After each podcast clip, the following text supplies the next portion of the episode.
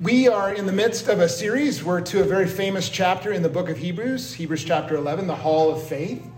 And up until this point, the theme of this book has been that Jesus is better. The author of Hebrews writes to a group of Hebrew Christians. Um, they're Hebrews, and they have belief in Jesus as their Savior. But for one reason or another, maybe it's uh, opposition or persecution, they are thinking of going back to their old practice of Judaism, going back to animal sacrifice, worship in the temple, the things of old. And they are starting to doubt if Jesus is all he, it's cracked up to be, that having faith in Jesus. So the author here, over and over, saying Jesus is superior. He's superior to angels, he's superior to prophets, he's superior to the priest, to Moses, to Aaron, to Joshua.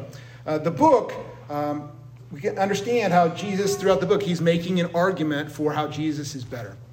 It speaks to us today, um, not in that we're tempted to go back to animal sacrifice or worshiping in the temple, but rather it speaks to us as those who here are believers in Christ, or perhaps those of us who are here investigating who Jesus is, that we might be tempted in the face of the hardships of our life, that we might be tempted to turn back to go to something other than Jesus to, to find our hope in. Maybe it's work or money or relationships. For one reason or another, we're tempted.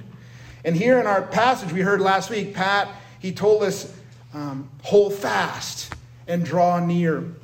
And the author tells us these things because there is a temptation to do so. For one reason or another, the hardships we face. It reminds me of the year 2008.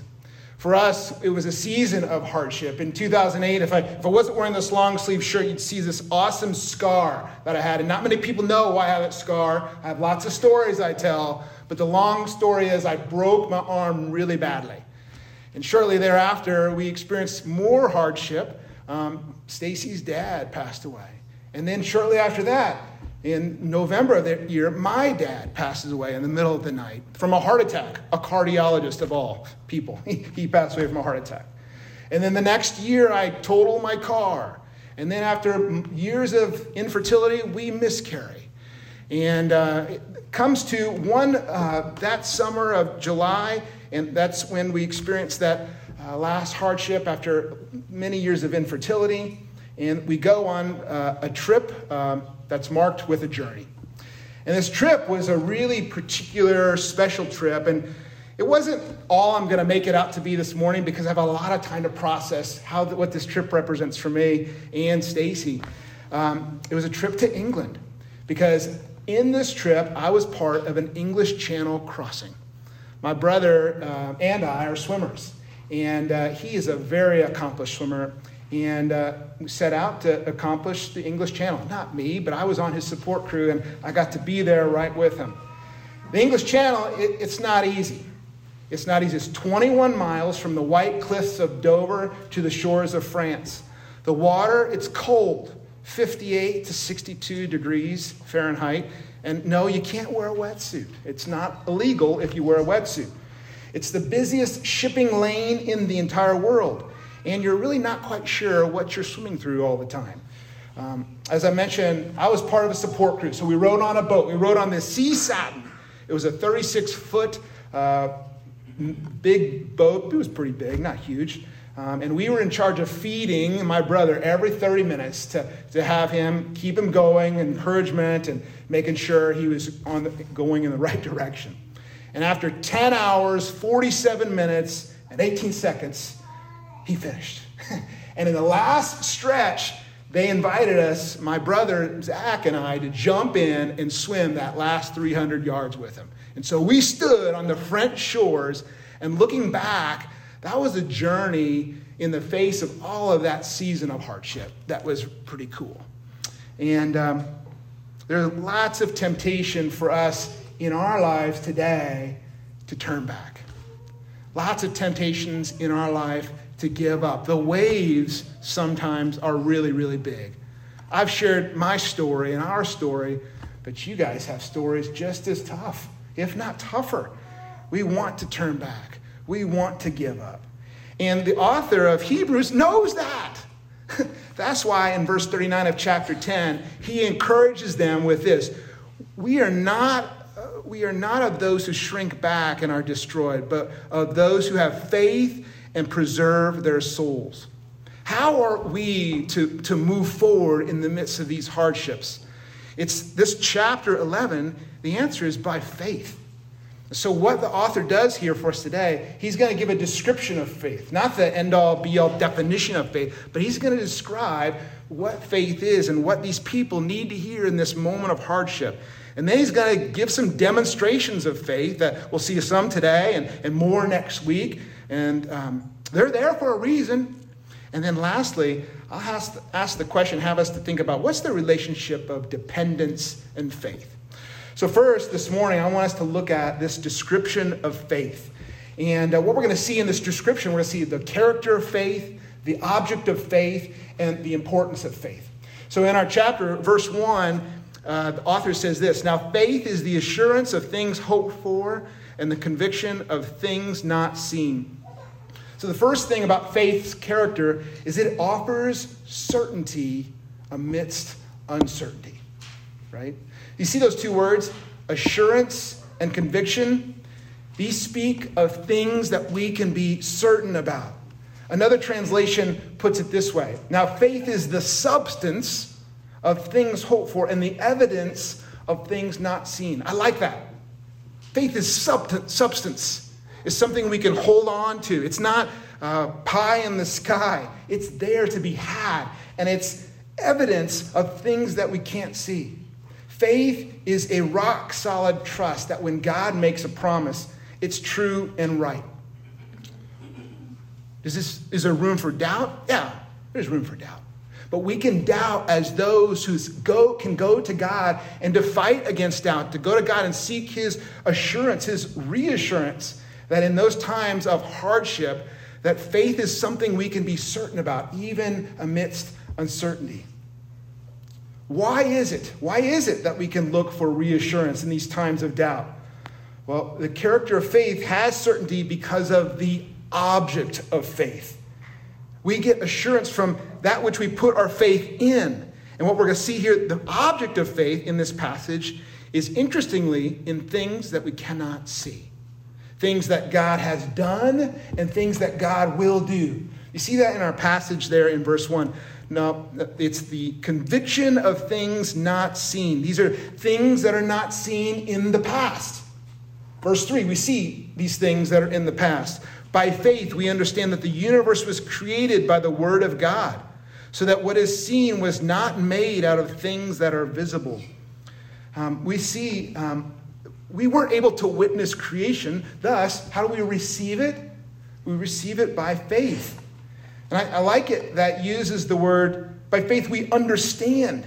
Um, we understand. We think. We're not to check our brains at the door. We come as people with reason and, and rationale, and, and we, we are smart. We, we, can, we can intuit. We can think about these things. So I um, challenge us to think and to consider how it is that we enjoy God's beautiful creation that is there to be seen. So we, we understand that the universe was created by the Word of God. Um, these are things that we can't see, but we have faith in them, things that happened in the past. We also, we can't see things uh, that happen in the future, things that God will do. We see that in verse 1 again. Now, faith is the assurance of things hoped for. We can't see into the future the day of the Lord and his creation, the day that the king will return, that he will come to fulfill his kingdom. We live in the already and not yet, but there will be a day when it is fulfilled, when there will be a new heavens and a new earth, when there will be no more sin, no more death, no more crying. A day when we can hold and embrace our loved ones who are in the Lord, physically embrace them yet again. A day when we once again, as Dan was saying, we will say our confession of faith not in dispute with one another, but in solidarity, praising the Lord together. We will be able to enjoy the new heavens and the new earth and God's wonderful creation without sin and death and injustice. We'll be able to have field of dreams, a catch with our dad again in the new heavens and the new earth. These are things that we know by faith. We can be confident because these are things that we're not looking within ourselves to have confidence in something internal, but having faith looking external outside of ourselves of something that will assuredly happen. So we can have this faith, we can have this confidence, this certainty, because it's looking for us looking outside of ourselves to that what God has done and that which God will do. When we are um, on that swim, I mentioned it was 10 hours and 47 minutes and 18 seconds. Um, and when you start out at the White Cliffs of Dover, you cannot see the other side depending on the weather. That day we couldn't when we started. And so we sat out, and um, two hours into it, you, you start to see them, some things, right? And what I can remember seeing is uh, I'm going to the Cap Blanc Nez, and that's just south of Calais in France. And not only are there white cliffs in Dover, but these cliffs in France are very visible as well. And you could see them just from two hours into the swim. And my brother stops and he said, It's there, I see it. Are we almost there?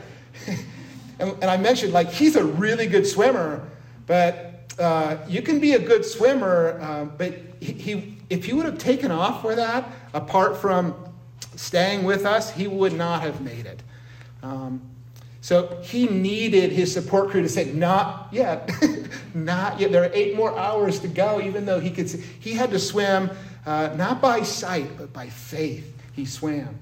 And throughout all that time, um, he needed to not trust in his own efforts, but he needed to look to the boat captain, to us, his team, to help him get to where he was going. The object of his faith was not what he saw, the object of his faith was something that he could put his trust in. And we got there. we got there. So, in the same way, our object of faith is not what we can muster up on the inside. It's not how we feel. It's not uh, what we think all the time. It's, based, it's more based on what, not what we do, but based on what has been done by God and what will be done by God and how that impacts our day today and what we do even today. So, faith, uh, its, its character is certainty, its object is those things we can't see, those things that God has done and that God will do. And faith is not only those things we know, but it's also very, very important. It's how we relate to God. And uh, we see that here in verse 2. Check that out. It says, For by it, faith, the people of old received their commendation. Faith is the way we relate to God. We receive favor from God. It was the way that people of old and people today, and here in this space, receive favor from God. Um, it's how we receive His unmerited favor, His grace. Have you heard this verse? For it is by grace you have been saved by how? Faith. And it's not of your own doing, it's not by works so that no one can boast. It's the gift of God. So it's how we receive God's favor. It's also how we please God. We see that in verse 6. Without faith, it's impossible to please God. We please God by faith. And that's how it's always been for the people of God. Uh, in fact, that's something that um, I was reading a commentary by Michael Kruger. It's called Hebrews for You. It's a great commentary. I recommend it as we are moving through this series. And in this uh, commentary, this author speaks of Martin Luther, who you may or may not know was studying to be a monk. And Martin Luther saw the importance of being righteous, of having righteousness. And the way he sought to come about that righteousness for the big part of his life is he sought to do good works. He was studying to become a monk. And as we hear many say, he was trying to outmonk the other monks. And in reading uh, the Bible uh, one day, he came across the passage in Romans 1:17. Romans 1:17 was quoting a passage from Habakkuk. And in that passage it said, "The righteous shall live by faith." And in that moment, it was a, a light bulb, mic drop sort of moment. He came to realize that his faith did not come by him doing good works, but his faith came by him living according to the faith that's given to him because of Jesus. Luther writes, I felt that I was altogether born again and had entered paradise itself through open gates. Kruger notes here uh, a quote I think is important. Said, We must be clear that what we mean when we say we please God by our faith, it's not as if faith is meritorious or that it earns us anything of God's rewards. No, it simply means that faith is the sole means by which we receive the thing that saves namely Christ. And since God is pleased with Christ, he is pleased with us. So, as we think about where we're at, our author here of Hebrews is saying, I know your temptation to turn back. Don't.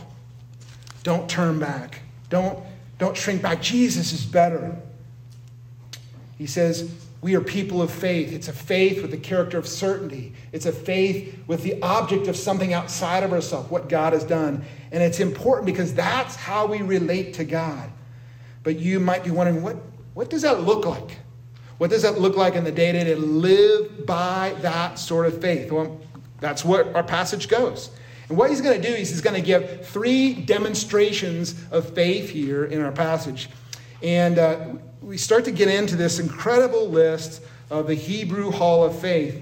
And I think it's pretty interesting that in this list we have names that we know Noah, Abraham, Isaac, Jacob, Sarah, um, who else? David, uh, Gideon. But there are some names in here that we don't really have heard much about. Uh, Abel, maybe, Enoch, who we'll study today, uh, Jephthah, Rahab, Names we, we don't really know. So it's, we think, why these examples of faith? I think they all have a reason for being there, and I think they all have lessons to teach us.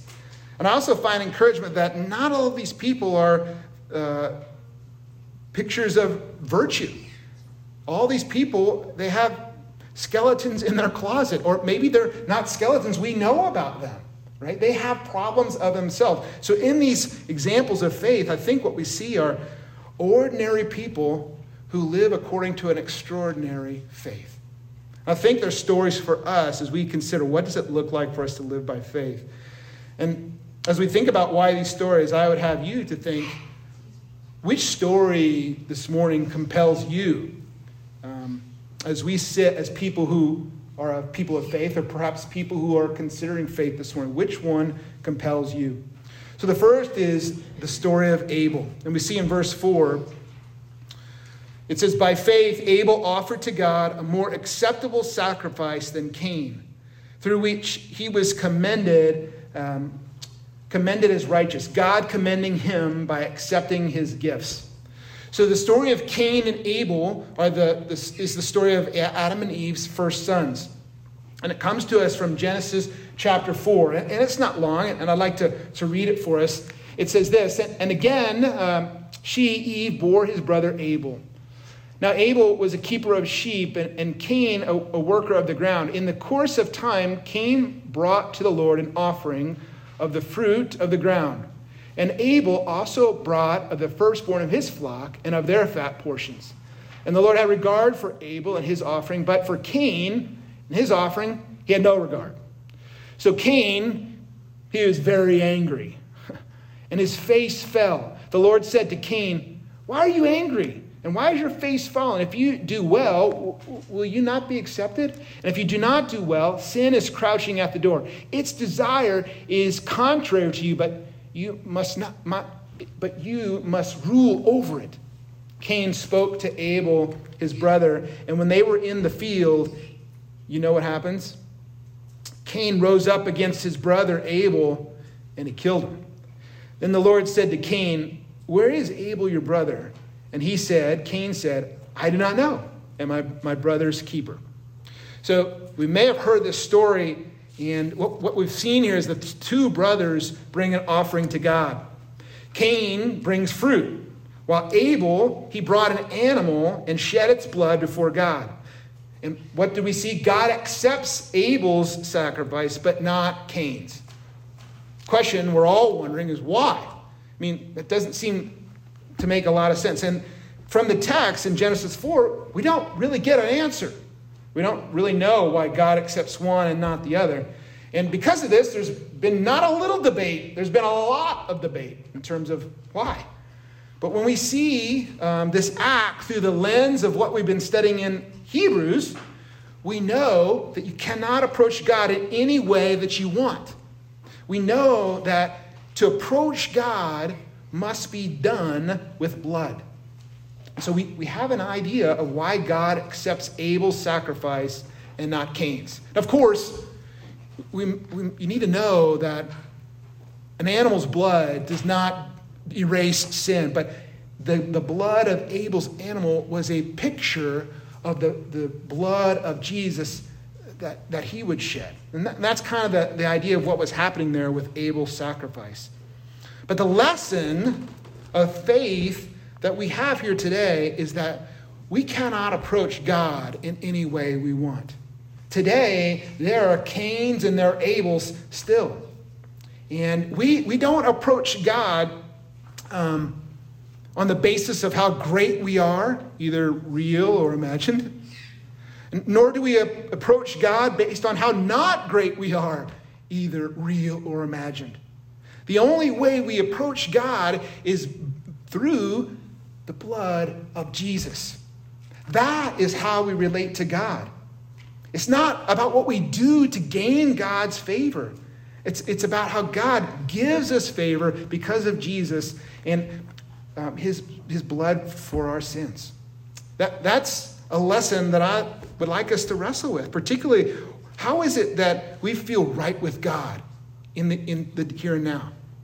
When are those times that we're doing well with God? I, I think for me, I think about those times when I'm, when I'm checking all the boxes, when I'm doing those things that I think I should do. Not bad things, but in the end, I let those good things define my relationship with who God is rather than the, the greatest thing to define what my relationship with God is like. The, the greatest thing being what He says about me, not what I say about me.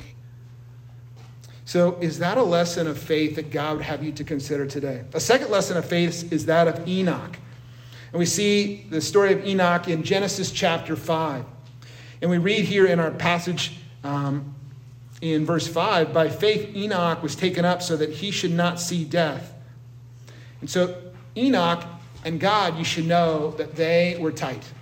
They had a very close relationship. And in Genesis 5, when we read about that in that very short section, Two times in that section, it says that God and Enoch, um, they, that Enoch walked with God. And we see, again, that by faith, Enoch was taken up so that he should not see death. Abraham went to heaven without having died an earthly death. Why? You might wonder. We see the answer in verse 5. Now, before he was taken, he was commended as having pleased God. And without faith, it is impossible to please him. Like Abel, Enoch pleased God by faith. What was unique about Abraham, uh, Enoch's relationship with God? He walked with God. Our faith is marked by what we believe to be true, our knowledge, our understanding. Our faith is marked by our saying, Yes, I believe it to be true. Not only do I believe it in my head, but I'm giving assent I'm agreeing that that's true. Our faith is then marked by our trusting in those things, our stepping out and saying, I trust that Christ's life, death, burial, and resurrection was for me and that he rose from the grave. It's believing in those things. But in and through all those things, it's our walking with God as well. It's our having a relationship with God, as we saw Enoch have here in this passage. This is a lesson of faith for us. What does your relationship with God look like in the day to day? I love how Pat had us consider that last week. Um, maybe it's things that we can take an interest in here in the church, community group, Sunday school, reading scripture. For us, for me, it's about trying to stay engaged, to try to put something down as opposed to not uh, blocking the, my, the Holy Spirit out, but thinking about Him and, and how He's speaking to us. In, in this place, you'll note that I try to take notes because I check out. if you think this is boring in here, welcome. we, we all wrestle with that, right? I get it. It's hard. Um, so that's why at the beginning I invite the Holy Spirit, you know, try to, as we sing, I try not to worry about how I sound to others. I try to think about the words we're singing, right? How, do, how what does looking by faith look like as we worship in this place? What is God trying to tell me? What is it when we read God's word? Do we know that this is a, the living and true words from the creator of the universe for us today? That these words are not just words on a page, but they speak into our lives today? These are things that I use to reframe this sense of boredom that I find when I sometimes come to church. Okay, I, I feel that. If you feel that, it's okay. All right? It, when we eat breakfast in the morning, we try to do it devotional. It's not good. No, it's terrible. But we try. Okay? Uh, when, we go, when we go to school, try to pray for the kids with my eyes open, yes. But we pray for kids as we drive to school. Is it, do, do they like it? No. They don't like it. Do I like it? No. Do I have to listen to Taylor Swift while I'm praying? Yes. What is a lavender haze? I don't know.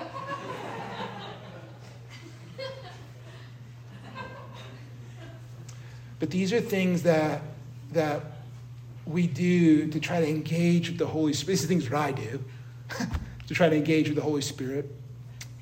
Stacy, she studies scripture with her friend, um, and they, they do so every week. And I'm like, You're doing it again? Yeah, she's doing it again. Why? It's hard to do that. It's hard to find time to do that. But they do that because she wants to hear from the living and true God. Is this lesson of faith hitting for you? What is it? An area of opportunity for you to be in relationship with the Lord, to know that He cares for you, that He, he smiles upon you. You have found favor with Him. A third lesson is that of Noah. Noah teaches that faith is obedient even when it doesn't make sense. Uh, here's someone I think we've heard of. You know, it's our famous children's story um, where God calls in a very sweet way all the animals two by two to the ark before he takes out the whole world with the cataclysmic flood. What a children's story that is. It's a very serious story. And it's one of uh, amazing uh, warning, and, and, um, but it's of, of, amazing rescue. And we read in Hebrews 11 7, it says, By faith, Noah being warned by God concerning yet events as yet unseen. If faith is the conviction of things not seen, there are few better examples than that of Noah. Noah, he starts building an ark 500 miles from the sea in his backyard. He builds an ark 1,000 times too large for his family. Why? Because God told him to. and um, in verse 7, we read that Noah, in reverent fear, constructed an ark. And by doing this, it saved his family. And by doing this, God saves us, in a sense. Faith, it leads to radical obedience, even when things don't make sense. Are we willing, are, are you willing, am I willing to look outside of our own understanding to what God would have us to do? Even when we read things in Scripture that we don't agree with. There are things in here that I have a hard time with, and I'm sure you're the same. Now, does that mean I take them carte blanche and I don't wrestle against them? No. We can doubt, we can question, but we do so knowing that we get these words from, the, from based on what God has done and based on what God will do. We have faith, we have certainty, we have an object, we have the importance of this faith. Um, and I don't want you to miss this, miss this. Don't think that God was pleased with Noah because he was all that. He wasn't. Not because of his obedience, but God was pleased with Noah. Verse 7 he became an heir of the righteousness. Why? Because of what he did? Nope. But because of his faith. An heir of righteousness that comes by faith. Which demonstration of faith is God speaking to you about here this morning? How might you be encouraged or even convicted to draw near to God in your relationship with God? How might you feel invited to turn to Jesus perhaps for the first time this morning based on what we know to be true about faith and how God works in our lives through faith? With that being said, and I'm almost done, hang in there. With that being said, if you're like me, you might feel frustrated. Thinking that I'm not feeling any of these things, right? We face apathy as a result. We experience maybe an imposter syndrome that Pat preached on a few weeks ago. Um, do I really belong here? Why wouldn't I turn away? Is that you? Because I know what it means to feel that way. Um, and this is the last point. It's a quick one. And I want us to think about what does faith have to do with dependence? Remember, our author tells us in verse 39 do not shrink back. Do not be destroyed. We are people of faith. He gives this wonderful picture and demonstrations of faith throughout cha- all of chapter 11. And then, first, chapter 12. Chapter 12.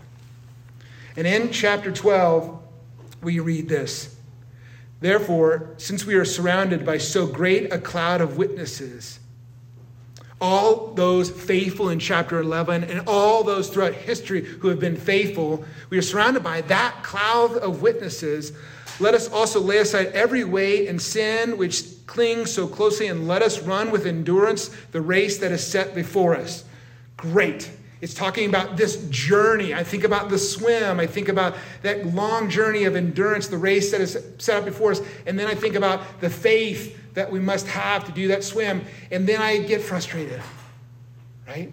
So let me ask a question By whose faith are we to run? By whose faith are we to do this journey? Is it our faith? Let us run with endurance the race that is set before us, looking to Jesus, the founder and perfecter of our faith. Looking to Jesus. What did Jesus do? He is the founder of our faith. We have faith by grace through faith. That's a gift of God, not because we mustered it up, but because God gave us that gift. Do you remember that? Do you know that you don't come to Christ uh, on your own merits, but you come to Christ based on His merits? right? Jesus' faith, in a sense, is our faith. We depend on that faith, not what we can muster up inside us, not on our good days, not on our bad days, but on the day of Jesus that he had in the past, that he has today, and that we, he will have in the future. That Jesus is our King now and forever. We come to Jesus based on that day, right? That's pretty exciting. And what is he doing to this faith? His faith, that's our faith. He's perfecting it. He's the perfecting our faith. Right? He's at work in this faith. We are to run and swim with endurance this race that's marked out for us, looking to Him, our captain, so that He would keep us in the right direction, so that we would get to where He has us to go. We don't know yet. Wouldn't it be nice to know? But we don't know. But we can trust Him with where He's going to take us, even through those moments that are not so good, because they're there. Our, our season of many years is going to come, it's going to return. We might find ourselves in these seasons soon. And how do we know that what he's up to perfecting our faith, how do we know that he's good for it? Looking to Jesus, the founder and perfecter of our faith, who for the joy that was set before him endured the cross, despising the shame, and is seated at the right hand of the throne of God. What's the relationship between dependence and faith? It's big. We don't rely on our faith, we depend on the faith of Jesus questions to consider. What might it look like if living by faith meant depending on God's faithfulness rather than on our faithfulness? How might this affect us in our day to day lives? Might we experience more certainty in this faith? Might we find encouragement to not have to look within ourselves for faith, but rather outside of ourselves to those things that God has done and those things that God will do?